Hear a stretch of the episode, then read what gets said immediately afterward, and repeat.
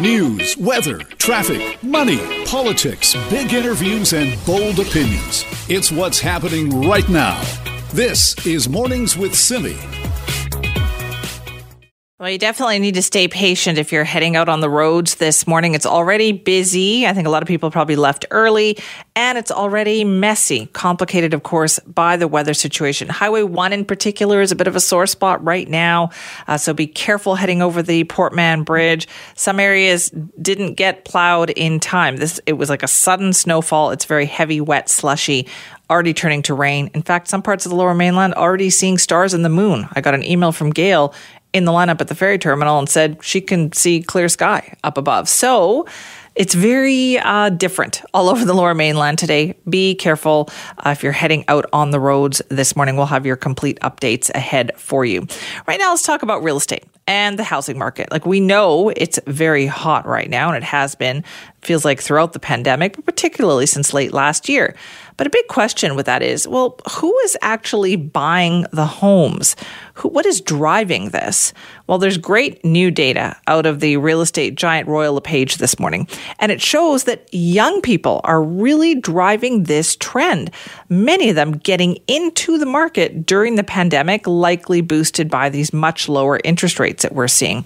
So we thought, let's talk to Royal LePage realtor Adil Dinani about what it is that they found. Adil, thank you for joining us. Good morning, Simi. Thanks for having me. All right, let's talk about this. Who's buying houses right now? So we released our millennial uh, report this morning, and uh, we uh, surveyed over 2,000 millennials between 25 to 35, and they have been an incredibly active group in the market over the past 12 months.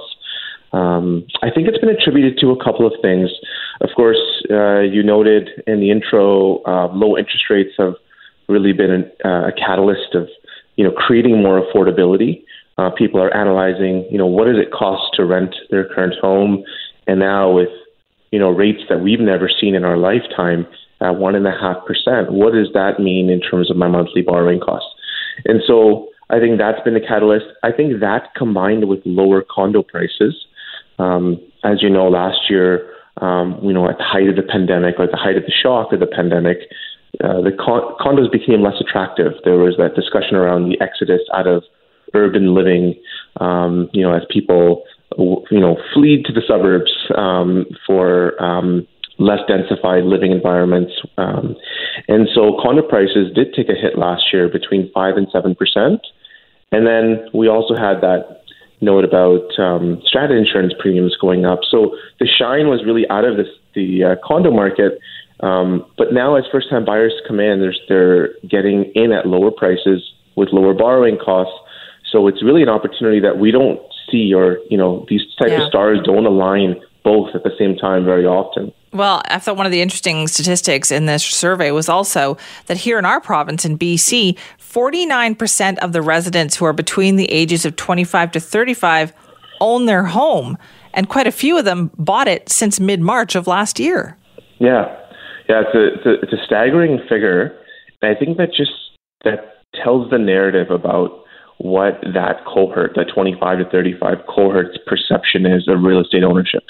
Right? There's a very positive association with owning real estate in British Columbia and Vancouver. Um, a lot of folks in that age category, you know, have seen their parents or uh, you know grow their wealth or grow their financial base as uh, as a result of owning real estate. Maybe they have colleagues or folks in their peer groups um, that have owned their own home, and that's really be- allowed them to graduate up the property ladder. It's it's by getting your foot in the door, and then as markets with time, um, as prices, you know, price gains materialize, it allows you to to graduate to the next level of housing, right. going from that one bedroom to two bedroom as you progress. I was wondering though, Adil, how big is this window and is it narrowing? Because when you have such an active market and you see prices start to inch up, at some point, does that mean that you're going to cool the market because of the rise in prices? Yeah, such a great, such a great question. Um, I, I, can tell you, uh, based on what we're seeing um, um, on the ground and, and working with clients, the condo market is now turning the other way um, yeah, prices are now starting to rise again. Um, market stabilized probably in the last 30 days. Prices have stabilized in the last 30 days, and now you know, like we always say, oxygen for the market is low interest rates. And when you have more buyers than sellers, you put pressure on prices. And that's what we're starting to um, see on uh, in the market, in the condo market. So I, I don't think the prices are going to be at a point where they're going to be in, you know, what we saw in 2016, 2017, where they were in runaway mode. Because we had foreign buying, we had uh, a tremendous amount of speculation taking place in that market. We're not seeing that today. So you're saying that this time around it's like local buyers fueling the market, younger people moving into it, which allows, I guess, at the top end, other people who already own to also move around. Absolutely, yeah. This is this is a domestic market, and this is a, a principal residence market. People are buying to live. Okay, so even the people who don't own a home between the ages of 25 and 35, how many of them want to buy and get into the market? Um, so the the percentage um, um, that want to buy over the next five years is 65% of those folks that don't own mm-hmm. want to buy within the next five years. So again, it's part of that narrative of of them wanting to get into the market and them believing that you know um, it's a good investment vehicle in a place where they see um, them putting their capital over the next five years. Right. So it sounds like if, if real estate, if, if the inflation or, or, sorry, mortgage rates, that's what I'm trying to say, stay the same, then is that going to continue to fuel this? Like if that changes, do you think the market changes? Yeah. Um, so, you know, since I've been doing this, I've been, I've been a realtor for 15 years and, you know, they always said rates couldn't go lower, you know, even a few years ago and just rates keep going lower. Um, and at one and a half percent, um, we always, you know, rates at this at this at this level. There's always that flip relationship or inverse relationship when rates go lower, prices go higher. And so I do think, uh, Simi, if if rates did shift the other way, which we're not anticipating, at least for the next 24 months, um, that that would have a cooling effect on the market. All right, Adil, thanks so much for your time. My pleasure. Thanks for having me. That's Adil Dinani of Royal LePage West Real Estate Services talking about the survey that Royal LePage has done to try to see what is fueling the housing market right now. And it is young people getting into the market. At the stat that really surprised me was here in BC, 49% of residents between the ages of 25 to 35 own their home.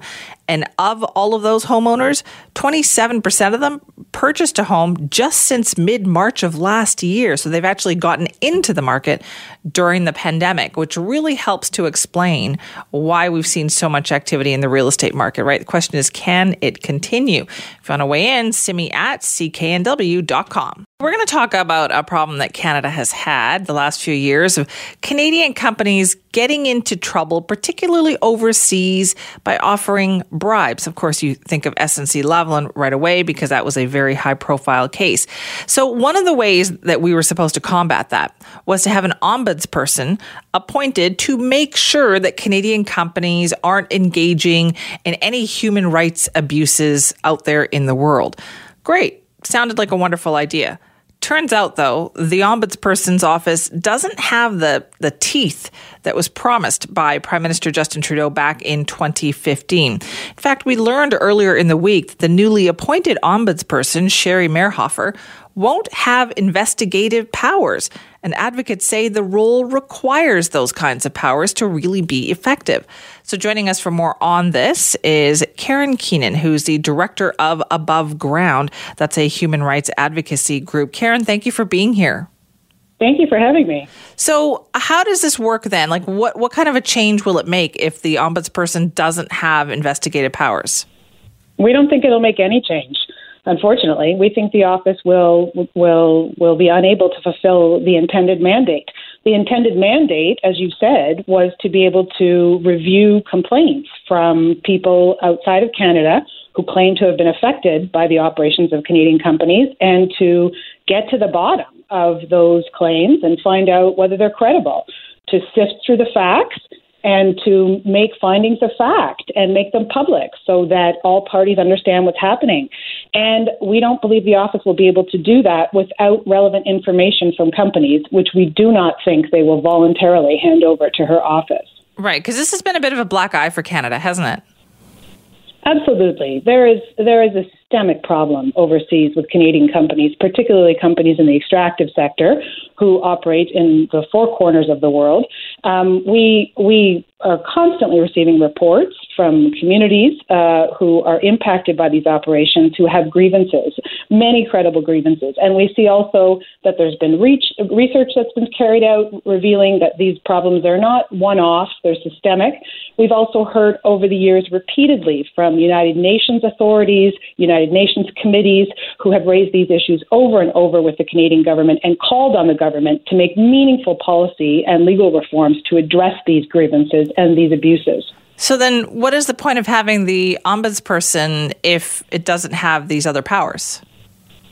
Well, we don't think there is a point. Um, we've in Canada, we've had several offices, several federal government offices that have been created over the years, um, supposedly to address this problem, and they have only been given the power to do things like offer their good offices to the parties in the hope that the parties could come together and sort out their differences. Well, if you're an indigenous community uh, in Latin America or Africa, um, coming to Canada and using the good offices of a Canadian government to uh, agency to chat with the, the the alleged perpetrator of human rights violations is not a meaningful um, av- avenue for, for redress. Um, and so we've we've found that that hasn't worked. Those offices were also charged with providing advice to companies, so trying to give them some orientation about how to steer clear of these kinds of problems, and that hasn't worked either what we see happening in other countries is that they're actually taking this problem seriously and they're legislating reforms. They're creating meaningful mechanisms to sanction companies when they're involved in this kind of wrongdoing, creating a basis for liability for them to right. be held accountable in Canadian courts. We are providing advice to companies. Uh, it's, it's, it's, just a completely inadequate uh, response. Long way for us to go. Uh, Karyn, thank you for your time on that this morning. Thank you very much. It's Karyn Keenan, the director of Above Ground. It's a human rights advocacy group not happy with this ombudsperson that has been set up by Prime Minister Justin Trudeau's government. Was promised, you know, some pretty big powers back in 2015. That didn't materialize this week when we learned what was really going to be going on with this ombudsperson's office. Uh, if you want to weigh in, Simi at cknw.com. Let's talk about policing in Surrey. Quite a contentious issue, but all signs point to that city moving ahead with a Surrey police force. Earlier this week, we spoke to the Surrey police chief, Norm Lipinski, about the whole process, and they are moving, it's all, all things moving forward, right? But then comes this survey. This survey from the National Police Federation that was presented at the Surrey Board of Trade yesterday, and it actually paints a different picture in terms of community support for this change in policing. So let's talk more about that. Joining us now is Brian Sauvé from the National Police Federation. He's the president there. Brian, thank you for joining us. Oh, thanks for having us, Simi. Good morning. Good morning. Tell me about this survey that you did. So you asked people in Surrey what? Uh, actually, so it's not a survey that we did. It's a survey that we commissioned, and it's not just one survey. It's actually a series of four surveys that were done over the span of all of 2020. Uh, each sample size was about 800 residents. Uh, we hired Pollara Strategic Insights to do it for us, to develop the sample uh, across demographic lines, across party lines, across jurisdictional uh, areas within Sur- Surrey. The margin of error across each survey is about anywhere from 3.5 to 3.7 percent, and the uh, um, collated data or the aggregate data was presented at the Surrey Board of Trade that's is consistent across all four surveys um, that the community does not support the Surrey Police Service and a move to the Surrey Police Service, especially in a COVID economy recovery. Well, first of all, that sounds very thorough the way you described it there.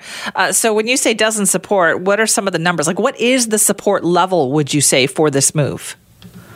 Well, it depends. Um, it, it, the support level is waning. Um, it was about 36%, I think, in uh, February 2020, and it's gone down now to about 32 to 31%. Um, so, you know, we're uh, not not supportive. Uh, the majority of the residents in Surrey, um, actually, uh, I think almost 80% of them support, and that's a consistent number, that uh, retaining the RCMP with some improvements, what that looks like. And then we went into questions about, well, what would improve? What are your priorities for a police service? Where, so we're essentially, we're doing the consultation that the Surrey Police Service or the city should have done is what would you like your police service to look like and focus on uh, if you had to rebuild it? And what would you improve in the RCMP if you chose to retain them? And one of them is guns, crime, gangs, um, um, safer business areas, all of those normal things that Canadians want to feel safe in their homes and their communities. Okay, so that those are some startling results there. And so one of the numbers that stuck out for me, Brian, was that only 15% really felt strongly about replacing the RCMP. Yep. That's very low. It is low. And, and, you know, we've advertised these along the way in different media outlets as they come out. Um, uh, and and the, the, the support for um, the strong support for replacing the RCMP or going in that direction has always been low. Period. What so, about what about the concerns? Like, are is it costs? Is it the change, the transition? Like, what is high on the list for people and their concerns about this process? I think the big concern is the unknown, um, and, and and from and from day one, the National Police Federation, whether we're going back to 2018, 2019, uh, and the beginning of this initiative upon the election of the mayor, we're not anti municipal police service. What we are anti is quagmires of secrecy and lack of transparency and lack of community engagement, which leads to the apprehension of bias or the perception that the people are being misled. And it results in where we are today the possibility of a Surrey Police Service destabilizing policing in the entire lower mainland, not to mention the province of BC, and putting everybody at risk because no proper feasibility study was done to determine where you're going to come up with these 800 cops, how's the JI going to train them, who's going to transfer over, what's their salary rate going to be. The policing sector is having a challenge recruiting people normally, and now you're assuming that within two years you can create the seventh or eighth largest police service in Canada. What? That makes people nervous. Yeah, just the way you put it made me nervous. What is the willingness of other officers to join this police force?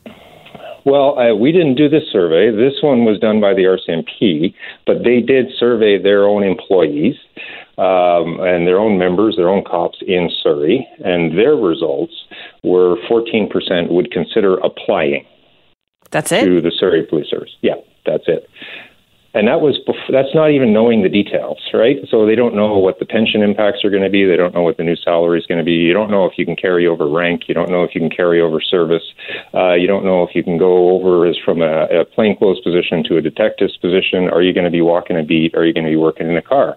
So we did further analysis on that. We hired an actuarial firm, West Coast Actuaries, to look at the RCMP pension plan and the BC Municipal Pension Plan Group 5, which is the police pension plan and we looked at two areas early service, five years, and mid year service, 15 years of service, a 32 year old and a 42 uh, year old.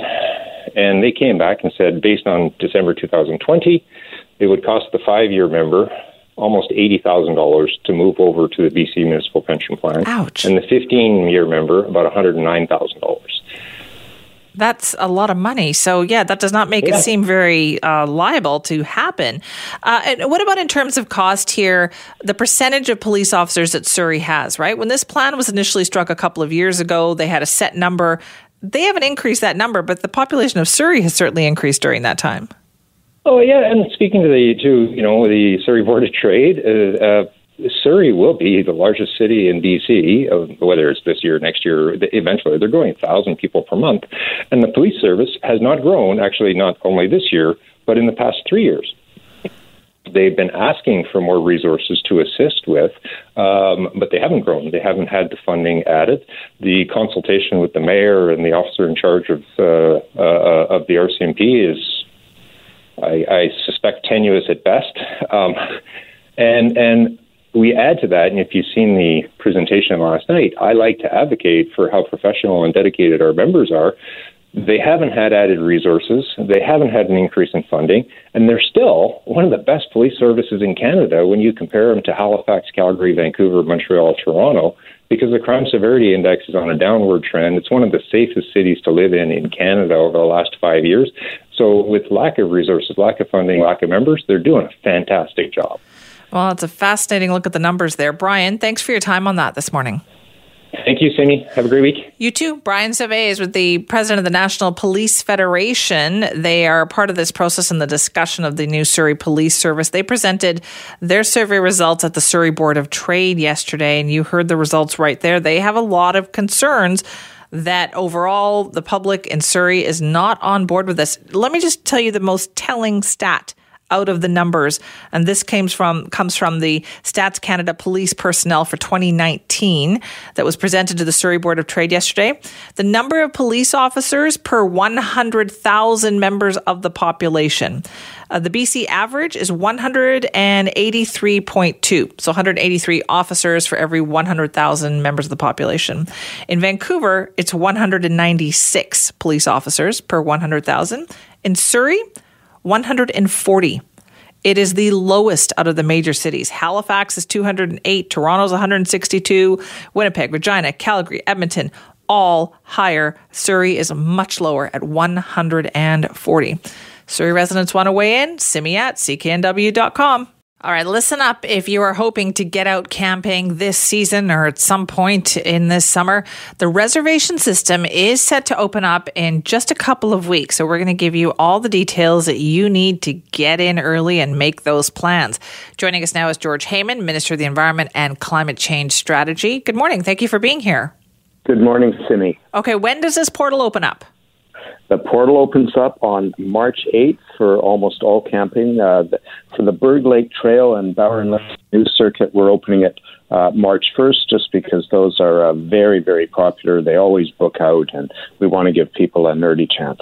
Okay, and it's you're doing something different this year. Uh, you're saving it for BC residents. What is the policy? Well, we're building on what we did last year, uh, and this comes from COVID. Uh, people have been cooped up. Uh, we we're all under uh, unnecessary travel restrictions. We're uh, we're in our household uh, groups, and I know that that one of the things that people really appreciated last summer and, and also over the December and January time was the chance to get outside and get some fresh air and enjoy the beauty of nature. And BC parks are they're paid for by British Columbians. We we welcome people in normal years, but uh, but this year we're saying for our reservable sites. Uh, you have to be a resident of British Columbia to book the site, and we've put a, a screen uh, in front of the booking page that uh, requires people to uh, confirm that they're a BC resident, and uh, and then they give their address going forward.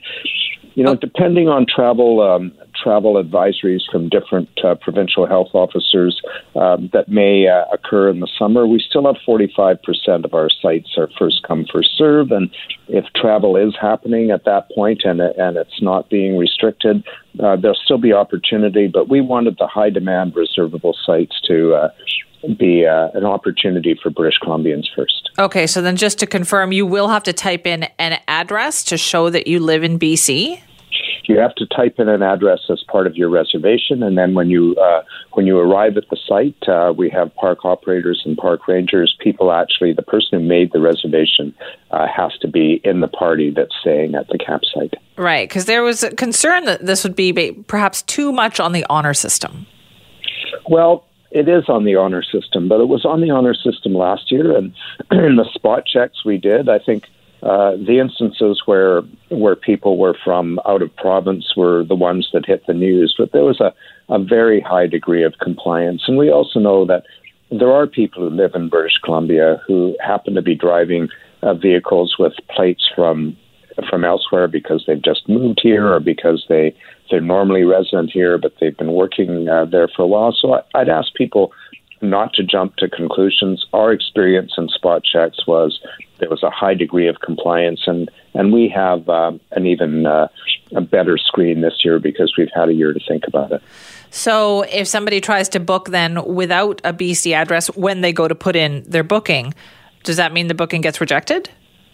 Uh, we don't have the capacity in the application uh, to do that. It doesn't exist. Uh, it would have been hugely expensive, and I'm not sure we had the capacity to to make a change that uh, would reject the booking based on address. We uh, that was the first place I went to. Uh, we made inquiries. Uh, we were not able to do that, but again, Simi, um, you know, the honor system is not perfect, but I would say it largely works, and and I I would say the experience of British Columbians over the last year is uh, many of the measures that uh, we've been asked to take are uh, are uh, advice and uh, and not regulation, and people are by and large following it because we all want to get through this together. We have neighbors who've who've lost their jobs or had their earnings interrupted. We know people who are sick. Uh, uh, the vast majority of British Columbians and Canadians are responsible, so we're uh, we're ensuring and counting on that. Uh, our experience last year indicates that we can, and we're confident that British Columbians will have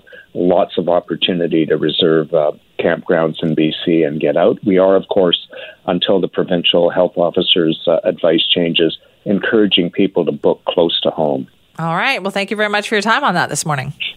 Thank you. Have a great day. You too. That's George Heyman, Minister of the Environment and Climate Change Strategy, talking about camping reservations. The system's going to open up in a couple of weeks. It's the honor system. They want people, it'll tell you right on there, it's reserved for people who live in BC, but it doesn't actually have any method to stop people from outside of BC booking those same uh, kind of camping spots. So I have a feeling we're going to be talking about this when the system does open and people rush to book something for this summer. And there's been a ton of effort made and money spent over the last year. And we're talking money flowing out of the federal and provincial governments all in the hopes of keeping small businesses viable and in business. But despite all of that, small businesses are still in trouble. There's some new data released by the Canadian Federation of Independent Business this morning that shows the amount of debt that small businesses have taken on is ballooning as a result of the pandemic. Joining us now is the CFIB Executive Vice President, Laura Jones. Good morning, Laura.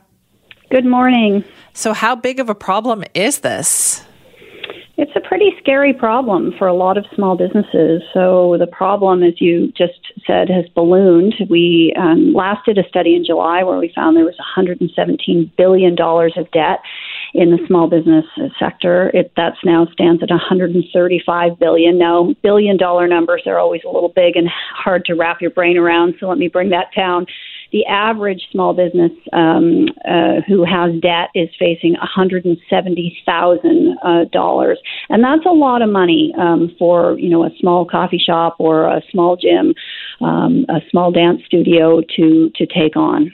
And so, in what ways is that accumulating? Is that you know rent arrears? Is it salaries? Like, w- where are they accumulating all of this? So it's this very challenging combination of a lot of your expenses haven't gone away. So you mentioned rent. Uh, rent is a big one. And early in the pandemic, there were many businesses who uh, really couldn't access much rent relief. Now there's a better rent relief program, but still some businesses don't have access to it. So that's a big fixed cost that accumulates. Um, and then, of course, we're hearing from a lot of businesses too that there's a lot of additional uh, costs with the um, protective equipment that they're um, using. And so that can be part of the equation. And then sales are just much, much lower. So the sales that are coming through the door aren't covering um, the outlay and cost that you're, you're making in order to keep your business running. Right. Do you think in the beginning, Laura, there was this idea that, listen, this is going to be a couple of months and then everything's going to rebound, but perhaps those problems are now accumulating?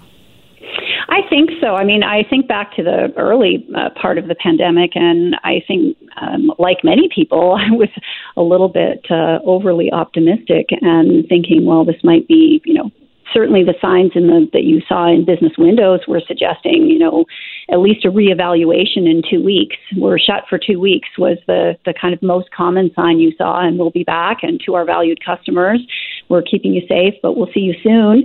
Uh, and for many businesses, unfortunately, that that hasn't been the reality. And um, we're fortunate actually in British Columbia that things have been more open, have been kept more open. I think small businesses are very grateful to the provincial government uh, for that. Uh, compared to in Ontario and Toronto. There are some, you know, some hairdressers and and gyms and salons that are just they're not open. Book bookstores they're not open. Christmas Eve you could go to your local bookstore here in uh, Vancouver, but that wasn't the case in Toronto. They missed out on a really important shopping season. Yeah. So what can be done about this? Do you think?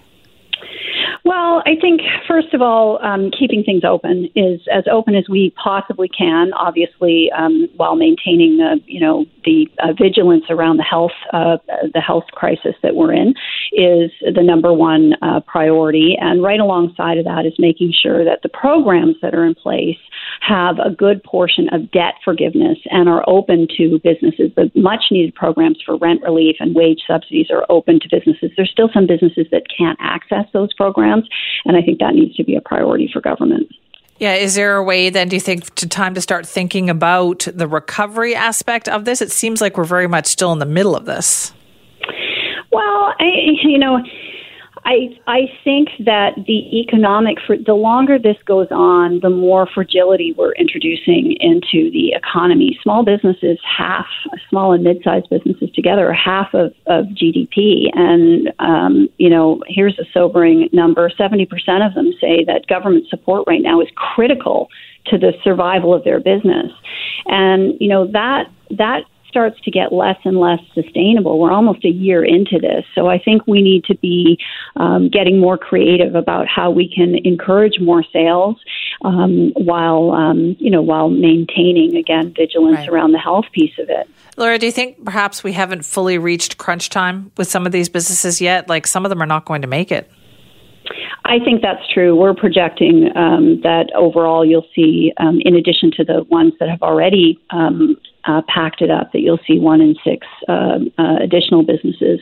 Uh, that's our most recent project, prediction on that um, won't uh, come through it. And I think that the crunch time is when the subsidies start to reduce. As I said, 70% are saying that's critical to their survival right now.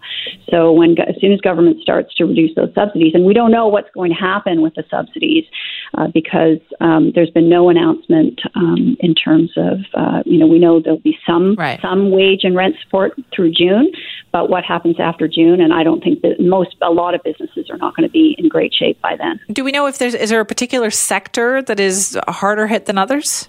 Yeah, absolutely. Right from the beginning, we've seen um, hospitality. So think of your restaurants, your caterers, um, hotels. Those businesses have been very hard hit, and they've taken on uh, more debt, and, and a higher proportion is taken on debt. So on average, seven out of ten businesses have taken on debt. In that sector, you're looking at nine out of ten. Um, and arts and recreation. So think your gyms, your movie theaters, um, your dance studios, right. your climbing walls. Those businesses are also um, in uh, in in, much bigger trouble. Their average debt is two hundred and forty-two thousand compared to that uh, one seventy in uh, across all sectors. So those are the two sectors that we're really, really worried about. Scary times out there. Uh, Laura, thank you for your time this morning. Thank you. That's Laura Jones. She's the Executive Vice President for the Canadian Federation of Independent Business, talking about the amount of debt that so many small businesses are being, you know, uh, having to deal with during this pandemic that just seems to be increasing as time goes on. And she said, we have not yet hit crunch time when some of those businesses decide that they just can't continue on anymore. If you want to weigh in and tell your business story, you can email me, simi at cknw.com. Right now, though, so the plan to distribute vaccines is well, it's different. No matter where you are, it's a different idea of who should go first. Uh, even in the United States, right? It's all over the place. Should it be people over the age of sixty-five, people over seventy-five, people over the age of eighty? Where do you even start? Well, here in BC, we know the government has decided that an age based logistics plan is the way to go, meaning we're going to start with people over the age of 80 and then just work our way down the demographic list.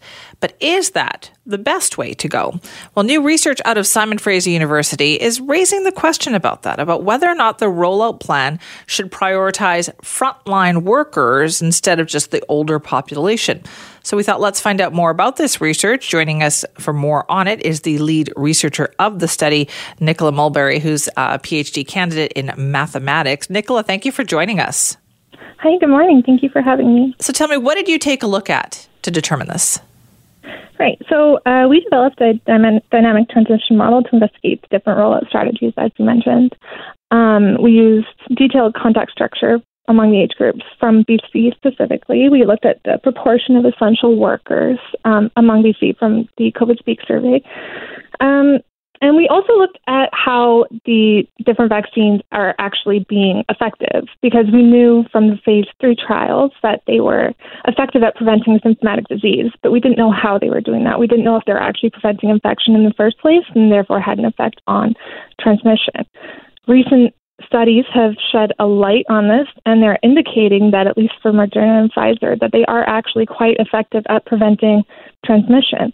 And so we wanted to reevaluate BC's proposed phase three strategy, which is where we um, start our mass vaccinations, um, going down the age groups, as you mentioned, starting with the seven year olds and going down to the 20 year olds. And we wanted to see if by prioritizing essential workers, we could achieve better outcomes. And that's actually what we saw across the board for all the outcomes that we looked at, including overall fatalities. Okay, so when you say better outcomes, what was the measure for that? Yep. So we looked at total expected cases, and, uh, hospitalizations, deaths, um, and, and, a few other outcomes. It really, the story can be told just with deaths. So, um, right. So, right, what, so what, prior- what did you categorize as frontline workers? Right. So, so we um, by essential workers, we really mean uh, working age adults who cannot uh, socially distance, who cannot reduce their contacts at work. So they have to have a high number of contacts as a result of their work. Uh, to find the actual numbers for that, we used the COVID Speak survey, and we found that about 13% of BC um, is classified as essential workers. So you're saying that if we use those essential workers and vaccinated them ahead of which age group would it be the most effective?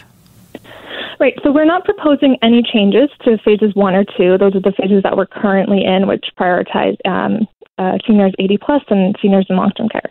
So we're starting really with that mass vaccination phase starting in, in about March. Um, and so, and okay. our yeah, so our results are not too sensitive to when you prioritize essential workers, but they do highlight that um, if at any point you do target essential workers, that you achieve much better outcomes, and the earlier the better. So, how would you determine which essential workers at that point? It, did you look at that at all? So we didn't um, we didn't have a, a, super detailed study. We didn't look specifically at teachers or grocery store workers. We kind of grouped everyone together um, with the interpretation that these are uh, these are people who have high numbers of contact in the workplace and then that therefore uh, spreads to the um, entire community. Okay, interesting though. So you're saying people, uh, teachers would definitely be in that group, right? But you've got yep. manufacturers, delivery people, like so. There's a lot of people who'd kind of fall into that category. Exactly. And you're saying that we would get better outcomes in terms of fewer cases and fewer deaths if we included them at the top of the phase three plan? Exactly. And it, and it all relies on the fact that the vaccines prevent transmission. And so people who have high contacts, if we instead prevent them, then we're also preventing all of their contacts. Okay, but what do we do with this information then, Nicola? Because that sounds very compelling, what you've described there. Um, do you submit this to the government? Do you have a meeting with the ministry? How does this work? Right. I mean, I guess that's one of the reasons why we're we're publicizing this work because we do think that the government should be aware of it and should take it under consideration, especially if uh, many more vaccines become available in March, which I think they are expecting. Um, that we believe that this should be taken into consideration and that essential workers should be prioritized. Well, you make a good case, Nicola. Thank you very much for your time.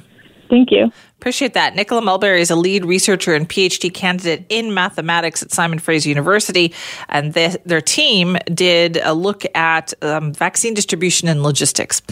And their research showed that if at the next phase of the plan, so phase three, which we are about to enter into here in BC, if you prioritized frontline workers instead of just going by age, that you would have better outcomes. And so their definition of frontline workers is anybody who works in a line of work that is working right now, but is cannot social distance for whatever reason. So you're talking, yeah, in the education system, teachers, warehouse workers, um, yeah, healthcare workers, like anybody like that who you cannot avoid coming into contact, grocery store workers, you name it that those people should also be put at the top of the list. What do you think about that? You can email me, simi at cknw.com. Uh, I don't know if the government is going to change their mind on this, but that is certainly a compelling reason why they should take another look at it, perhaps.